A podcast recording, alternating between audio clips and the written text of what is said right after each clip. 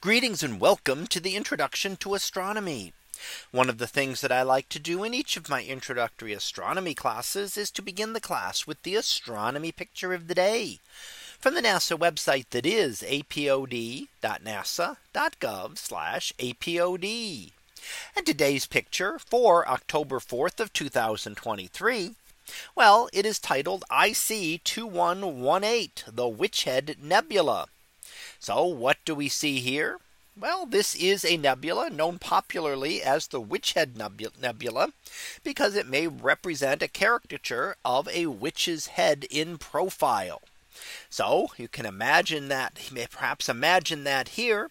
And this is actually near the constellation of Orion, and in fact near the bright star Rigel, one of the two brightest stars in the constellation, and would be located off the bottom of this image as we look toward Orion.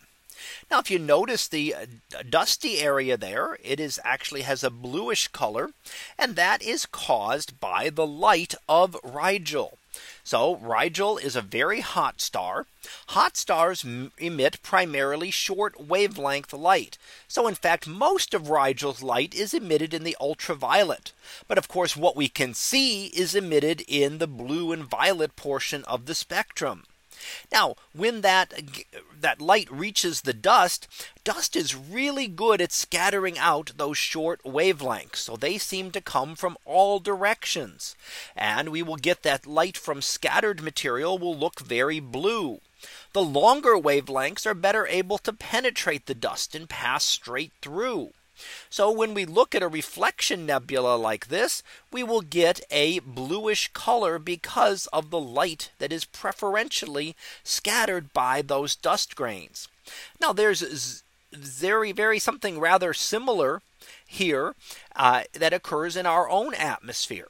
And why is the sky blue? Well, it's essentially the same reason that we have here.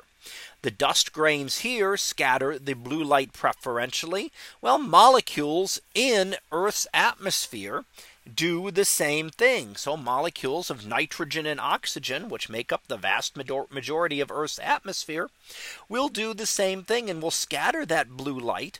So what you'll notice is that as the sun sets, it gets redder and redder as it gets close to the horizon.